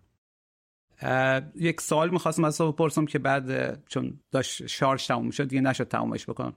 فکر می‌کنن بیشترین ترجمه ها به جز فارسی در شرق در چه زبانی از کارهای شما بوده؟ ببین اتفاقا فارسی محمود جان خیلی کم از کارهای من چاپ شده. به غیر از اونی که سرصدایی کرده. وگرنه کتابی اصلی مثلا الان یه فیلمنامه سردار جنگل آقای تقوایی در میومد. خانم وفامر از من خواست که مقدمه بهش می من فکر می‌کردم اجازه چاپ نمیدم ولی دادن. الانم در اومده. خانم وفامر برای من فرستاده. اصلا به فارسی یک دونه از کتاب چند تا از کتاب من ترجمه شده. منتها وزارت ممیزی فلان اجازه نمیده. بیشترین کارم به عربی شده. به خصوص نه منظورم منظورم ایران, ایران به اون طرف بود. حالا می‌خواستم یه چیزی جذاب بگم ولی دیگه خیلی زیاده گویی شد. ب... بذارم بهت بگم در ژاپنی کارهای شما زیاد ترجمه آره چرا؟ ها به ژاپنی خیلی ترجمه شده. چرا ترجمه شده؟ برای اینکه یه رفیقی دارم که یه فیلسوف برجسته ژاپنی کوجین کاراتانی که ما کوجین کاراتانی میومد همیشه کلمبیا یه ترم درس می‌داد. که در نتیجه ما با هم دیگه رفاقت پیدا کردیم. من با افکارش آشنا شدم. اون با افکار من آشنا شدیم مدتی با هم درس می‌دادیم. اون منو به ژاپن تعریف کرد. بعد همسرش خیلی به کارهای من حتی بیشتر از خودش علاقه پیدا کرد و یه دونه مجله رو اینا در ژاپن در توکیو در میوردن و شروع کردن به ترجمه کارهای من. اینا همه اتفاق مثلا روبرتو رتمار یه فیلسوف کوباییه. این شروع کرد بعضی از کارهای منو ترجمه کردن. از جمله سینمای کتابم که رو سینما ایران نوشتم. و بعد مارکز این بیشترین افتخار من اینه. مارکز تابستونا می‌رفت به هاوانا یک کورس رو سینما و سناریو نویسی درس می‌داد. و کتاب چیز من کلوز اپ نمای نزدیک من رو سینما ایران که تازه به اسپانیایی ترجمه شده بود مارکز تدریسش می‌کرد در اون کلاسی که تو هاوانا رو سناریو نویسی درس می‌داد. اینا همه با اتفاق میفته. مثلا فرض کن چه می‌دونم کتاب کنان یوروپیانز think رو مقدمه رو بالتمینیولو نوشت. بعد کل این کتاب با اون مقدمه ترجمه شد به اسپانیایی. در آرژانتین بحث و تبادل نظر و این حرفا. به دلیل کار من رو فلسطین و اصلا نظریه ساختن روی مقوله انتفاده خیلی از کاران به عربی ترجمه شده. ترکی خیلی ترجمه شده. بعد به فرانسه و آلمانی فلان الان تو همین مقاله اخیر رو هابرماس کلی به آلمانی در اومد و کلی باستابای خیلی مثبت از همکاری آلمانی بوده. ببین چجوری بگم؟ هیچ روند به خصوصی نیست. یه دفعه یکی یه چیزی رو برمیده بعد بقیهش رو می‌کشه بیرون چیزای دیگه رو در میاره دو سه تا الان رساله دکترا روی کارم نوشته شده. یکیش در ژاپن یکیش در الجزیره یکیش در ترکیه. اینا. الان در اوج اشالا که در اوج باشیم چون وقتی میگیم در اوج یعنی بعدش میاد پایین و خدای نکرده ممکنه در اوج نباشیم هنوز در حال اوجگیری باشه. به هر حال در نقطه بسیار بسیار بدی از یک فاجعه انسانی هستیم که خود ما واقعا فکر نمی‌کردم به چشمم یک روزی ببینم. فکر می‌کردم که خیلی جنگ های بدی اتفاق بیفته میلیون ها نفر کشته بشن. ولی ای که به این وقاحت و فضاحت باشه رو واقعا حتی به عنوان یک ایرانی که از منطقه میام فکر نمی‌کردم. شما پیش بینی تا چیه آیه دباشی؟ والا ببینین پیش بینی که الان می‌بینی که اسرائیل فعال مایشاه هر کاری بخواد می‌کنه. نه فقط اسرائیل هم باید باید فکر کرد. این فقط اسرائیل نیست امریکاست انگلیس اروپاست کاناداست استرالیاست. تمام چیزی که به خودش غرب میگه الان نه تنها تسلیحات و اینتلیجنس و مهمات میده اسرائیل که بکشه بدون هیچ چیزی و حتی اگه کسی بخواد در سازمان ملل یا در دیوان عالی لاهه بگه آقا جان بالای چشت ابروه اینا جلوش می‌گیرن و تحقیرش می‌کنن و فلان. آخر عاقبتش چی میشه؟ آخر عاقبتش الان اسرائیلی تون روی که در مصدر قدرت هستن قایمش نمی‌کنن نه همه فلسطین می‌خوان. همه فلسطین می‌خوان. این همه فلسطین الان چیش میده؟ غزنوار غزه مونده و ساحل غربی رود اردن. نه همه همه رو می‌خوان میگن خدا خداوند اینو به به اینا قول داده. این قدرت از کجا آمده؟ شما ببینید شما که اندیشمندن حتی ما زیر دیپلمام این حرفا رو باور نمی‌کنیم که اینا به خاطر یک بار گناهی از هولوکاست جنایت مثل هولوکاست رو خیلی انجام دادن. قدرت سهیونیسم جهانی از کجا میاد؟ آره ببینید اولا به سهیونیسم جهانی من اعتقاد ندارم. من همیشه به در واقع شما ببینید که اسرائیل رو کی خلق کرد؟ انگلیس خلق کرد. برای چی خلق کرد؟ برای منافع استعماریش خلق کرد. بعد الان امریکا چرا ازش دفاع می‌کنه؟ چون منافع منطقه امریکا در اسرائیل در عربستان سعودیه در امارات عربیه اینا یه موقعی با امپراتوری انگلیس طرف, طرف بودیم. امروز امروز با امپراتوری امریکا طرفیم. و اینها کنترل جهانی رو می‌خوان کنترل منابع رو می‌خوان. و اسرائیل مثل یه دونه مثلا ناو هواپیمایی میمونه که در دریای مدیترانه است اینا کنترل دارن و می‌تونن از طریقش نفوذ کنن به بقیه منطقه. در نتیجه هیچ احتیاجی به یه تئوری توطئه ای که صهیونیسم جهانی و این حرفا نیست. اینا منافع خیلی روشن انگلیس منافع اروپاست منافع امریکاست که اینا اگر شما فرض کنید فردا صهیونیسم خود شما هم زیاد به کار می‌برین. نه من به کار می‌برم. صهیونیسم به خاطر اینکه حتی حتی حتی الگوریتمای توی چیز اگه خواستیم بعدا برات اسکرین شات میفرستم. الگوریتمای توی یوتیوب و اینا تشخیص میدن که ما چه کلماتی رو به کار می‌بریم و اگر آره حذف نکنن یه جوری سانسور می‌کنن که چند ده تا بیشتر نداشته باشه. اما این, خیلی ببخشید گهگاهی واسه از حرف شما پرم چون کم کم باید تموم بکنیم و فقط چند دقیقه بیشتر وقت نداریم. الان این که شما میگین یعنی باز به زبون ما زیر یعنی که آمریکا ترجیح داده امپراتوری هر اسمی که روش بذاریم که از صهیونیزم از او کشوره اینطوری استفاده کنه که اونجا منافعش تأمین بشه. اما چیزی که به نظر میاد اینه که اونا انگار سکان هدایت آمریکا رو در دست دارن. یعنی به جایی که مثلا اسرائیل بازیچه و عامل آمریکا باشه انگار دولت و حکومت آمریکاست که بازیچه و عامل اسرائیله. ببین محمود ما در امریکا یه پدیده داریم بهش میگن ایونجلیکال زاینیزم یعنی صهیونیستای مسیحی نه صهیونیستای کلیمی. تاریخ ایونجلیکال زاینیزم تاریخ صهیونیسم مسیحی خیلی قدیمی تر از صهیونیسم کلیمیه. و اینها یه بلوک خیلی قوی هستن در رأی دادن. یعنی که وقتی شما می در یه سالی که یه سال انتخاباتی بدون چون چرا فوری بایدن میاد دفاع می‌کنه از اسرائیل و اسلحه میفرسته و این حرفا فکر انتخاباتی خودشه. بخشی از این فکر مبتنی بر یه تصور باطلیه که کلیمی ها امریکا رو کنترل می‌کنن که این حرف جفنگه اصلا همچین حرفی وجود نداره. بخشیش مبتنی بر واقعیت و این بلوک ایونجلیکال زاینیستاست که اینا یه جوری رأی میدن. حالا اینا اگر که رأیشون رو بخوان ترجیح بدن که به ترامپ می‌خوان رأی بدن این می‌خواد جلوی اون رو بگیره. میاد کاسی آش داختر از آش میشه در دفاع از اسرائیل. یعنی شما باید در واقع این داینامیزم سیاست در امریکا رو بفهمید که چجوری میشه.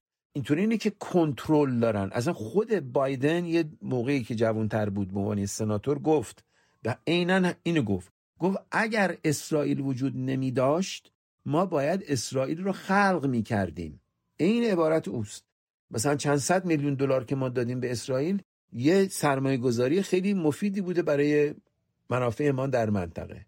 این منافع در منطقه بخشیش عینی و objective یعنی در این مورد فرق بین پایگاه های نظامی امریکا در اسرائیل و پایگاه نظامی امریکا در قطر یا در عربستان سعودی یا در دیگو گارسیا نداره. اینا پایگاه اصلا بهش میگن Empire of Bases.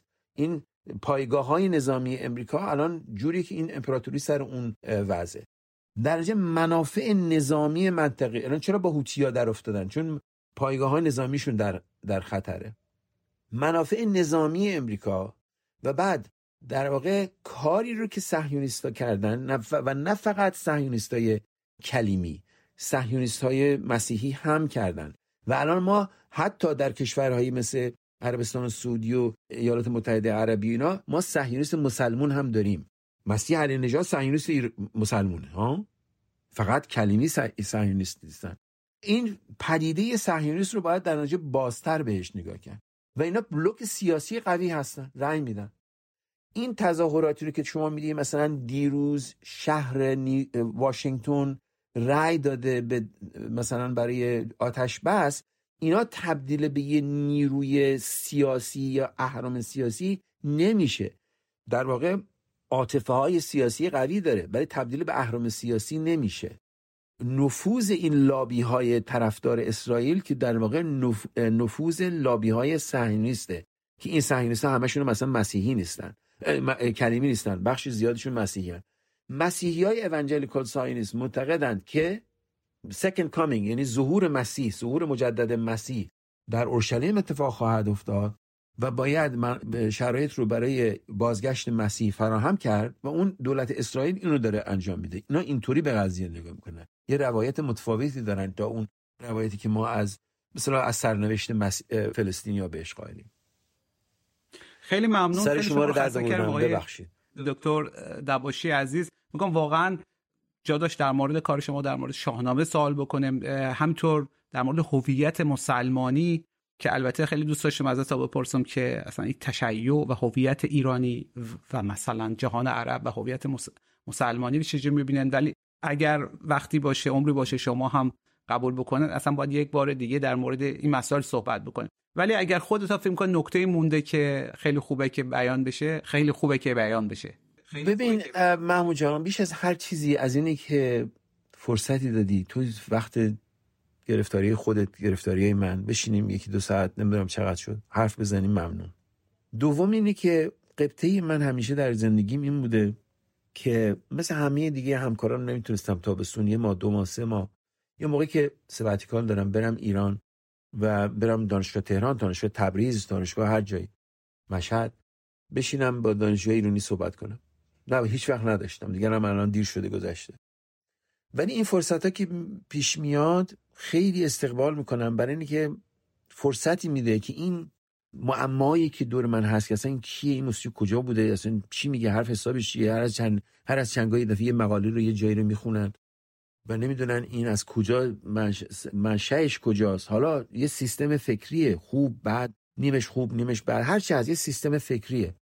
که این سیستم فکری از غذای روزگار بیشترش حالا خوب روزگار بد روزگار به, یه زبانی غیر از زبان مادری من بوده. از این فرصت ها استقبال می‌کنم. سپاسگزارم. و امیدوارم که بیننده ها و شنونده ها اینا از این اگر در این حرفا محلی از اعتبار می‌بینن برن و به کتابام مراجعه کنن که باز متاسفانه همش به حالا متاسفانه یا خوشبختانه. یه دفعه محمود دولت آبادی هم اسم تو می‌گفت آقا چرا همه چیزاتو به انگلیسی می‌نویسی؟ گفتم برای که ما از زیر سایه شما بعد در می‌رفتیم. محمود دولت آبادی هوشنگ گلشیری مثلا حرفی می‌تونستیم بزنیم. میترسیدیم حرف بزنیم ما از فرار کردیم به زبان انگلیسی. که تو زبان انگلیسی می‌تونیم یه نفسی بکشیم یه چیزی بگیم. حالا خوب بعد آقا ما چیکار کنیم که در زبان فارسی زیر سایه اونایم در زبان انگلیسی زیر سایه شمایم در زبان نروژی زیر هیچ سایه نیستیم چون اصلا اصلا نیستیم. اتفاقا یه نفری می‌گفت که چقدر می نصر انگلیسی آقای دباشی فخیمه و اینا چجوری تانسته؟ گفتم شما بپرس که چجوری تانسته؟ فارسی خوب بنویسی چون گهگاهی ما اصلا حواس ما نیست که چند درصد از عمر شما در خارج از ایران بوده. آره بیشترش بگیم من از من از دانشگاه فارغ که دانشگاه هم که نبود همش جنگ و دعوا و فعالیت های سیاسی و بعد نون شب و چی چی حالا داستانش دیگه است.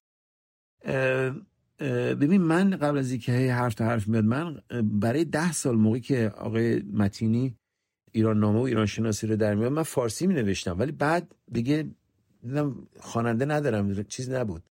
حالا به هر حال اینا من مهم نیستم اندیشه مهمه. منم یه حرفایی زدم که امیدوارم روزی بخشی از در واقع الفبای تفکر ما در ایران در منطقه باشه. بیشتر الان در کشورهای عربی هست در ترکیه هست. حالا ژاپن هست هند خیلی هست. ولی در ایران هم مایل بودم بشه که دیگه نشد. ولی دمت گرم خیلی ممنون و سپاسگزار از اینی که وقت گذاشتی برای صحبت با مخلصت. این گفتگوی ما محمود فرجامی بود با وی حمید دباشی در یکم فوریه سال 2024 که خیلی هم بیجاد دوازدهم بهمن یا دلو سال 1402 خورشیدی مطابق با بیستم رجب 1445 قمری سر به سرم نظر ماه چینیش هم مگم ها یعنی چه گرگوری و غرب و اینا. ما شب چراغون نگذاشتیم با آقای دباشی که تقویم گرگوری آخرش بیاریم. ما شب چراغون کردیم برای همین چیزها. اینطور نباشد که آن فوریه که معلوم نیست اصلا اسمش چیست. یک بار می‌گوید فوریه هم یک بار می‌گوید فبروار هم یک بار می‌گوید فبرواری اینها بیاید جای رجب را بگیرد جای بهمن را بگیرد جای دلو را بگیرد. من توی دهن این گرگوری می‌زنم من تقویم تعیین می‌کنم. شب چراغون همه اینها را درست می‌کند انشاءالله. تقویم را مجانی می‌کنیم ماه را مجانی می‌کنیم سال را روزها را مجانی می‌کنیم. لاکن راضی نباشید به این مقدار.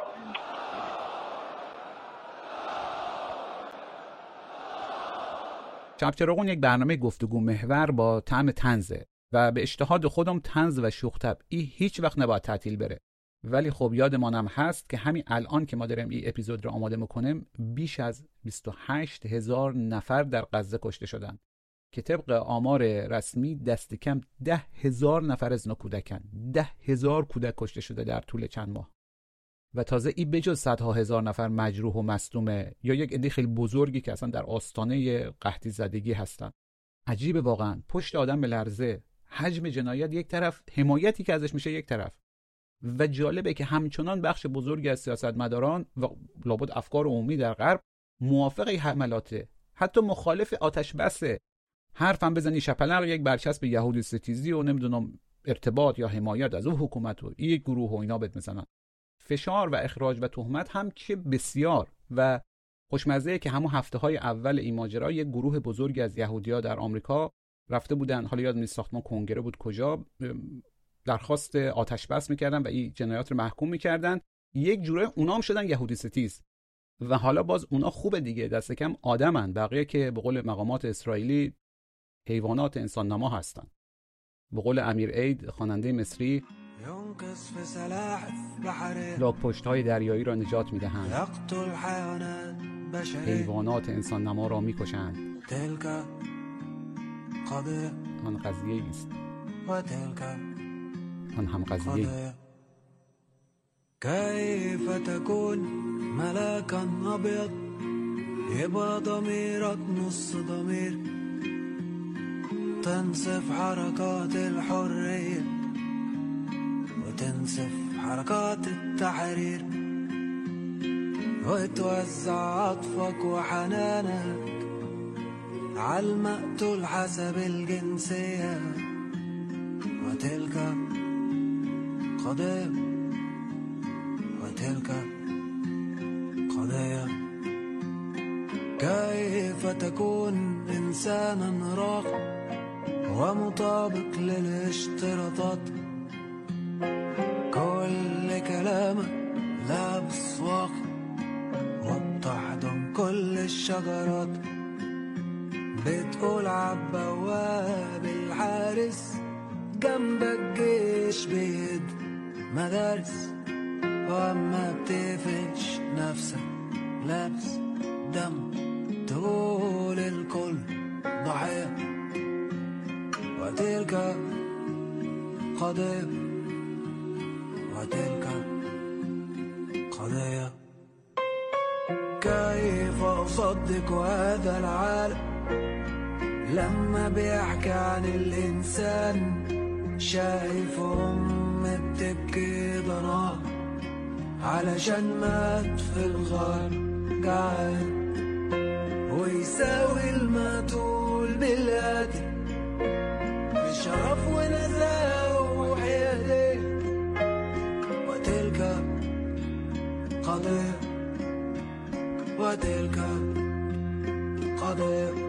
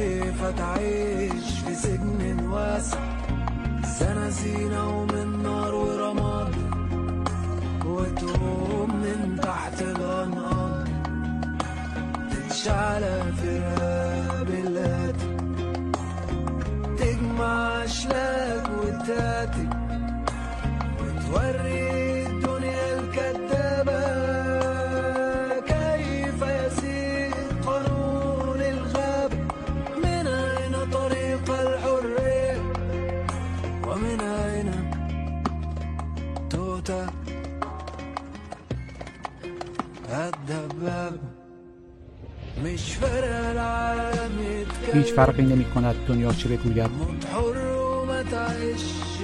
آزاده بمیر و تسلیم نباش. نسل در نسل الهام بخش باش و بیاموزان. چطور برای قضیه زندگی کردن و برای قضیه مردن را؟ از چه کسی در این دنیا کمک بخواهیم که محکوم کند که اعتراض کند. هر طور می‌خواهی محکوم کن. چه ارزشی دارد؟ محکومیت آنچه در داخل سلاح خانه میگذرد. محکوم کردن زور اسلحه را کم نمی کند و نمی‌تواند صلح را برگرداند. آن قضیه است و این مبارزه است.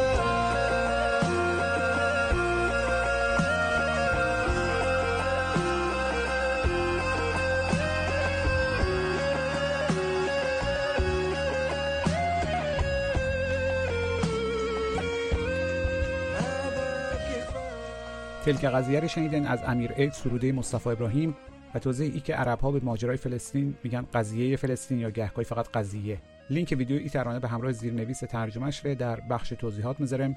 خیلی ممنون از دکتر حمید دباشی عزیز مهمان ای شب چراغون و همه دوستانی که مدد رساندن به ساختنش و شما که شنیدن ما محمود فرجمی هستم و شما اپیزود 42 شب چراغون رو شنیدن که اواخر بهمن 1402 منتشر رفت و قضیه همچنان ادامه داره.